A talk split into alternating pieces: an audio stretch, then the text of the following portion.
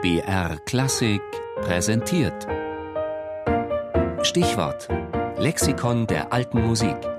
Immer sonntags in der Sendung Tafelkonfekt um 13.05 Uhr.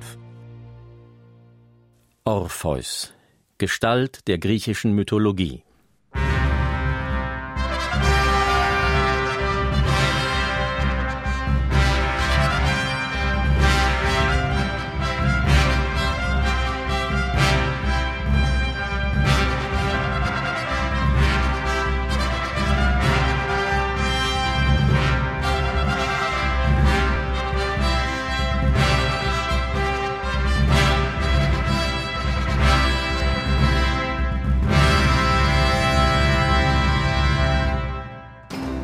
Welcher Musiker, welcher Mann möchte nicht so sein wie er? Denn das ist es doch, durch die eigene Profession, durch den Job, den man macht, alle in seinen Bann zu ziehen, zu beeindrucken und zu überwältigen.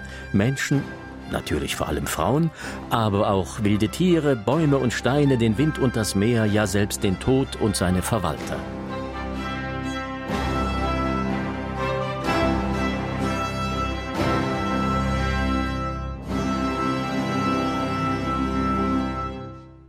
Von Orpheus ist die Rede, dem größten Sänger und Instrumentalisten, dem größten Komponisten der griechischen Mythologie.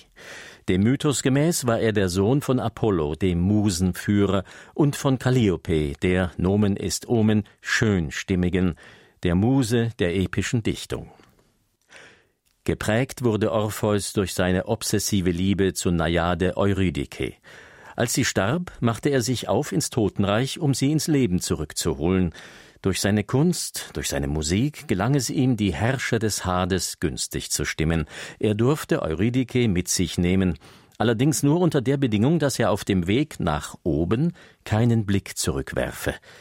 Doch Orpheus, verunsichert dadurch, dass er die Schritte der Eurydike nicht mehr hinter sich hörte, blickte zurück. Erneut verlor er Eurydike an den Tod.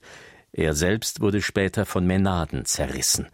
Sein Kopf wurde an die Ufer der Insel Lesbos gespült und dort begraben.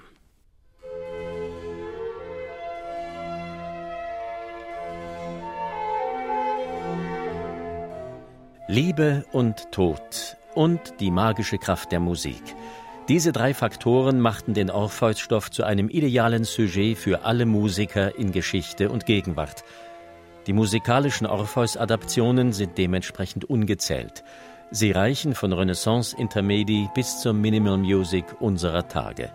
Im Barock haben sich des Stoffes unter anderem Giulio Caccini, Claudio Monteverdi, Reinhard Kaiser, Jean-Philippe Rameau und Georg Philipp Telemann angenommen.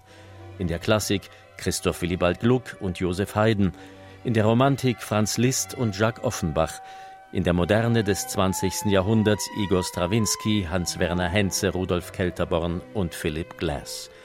Und selbst Liedermacher wie Reinhard May und Carmen Consoli huldigten Orpheus.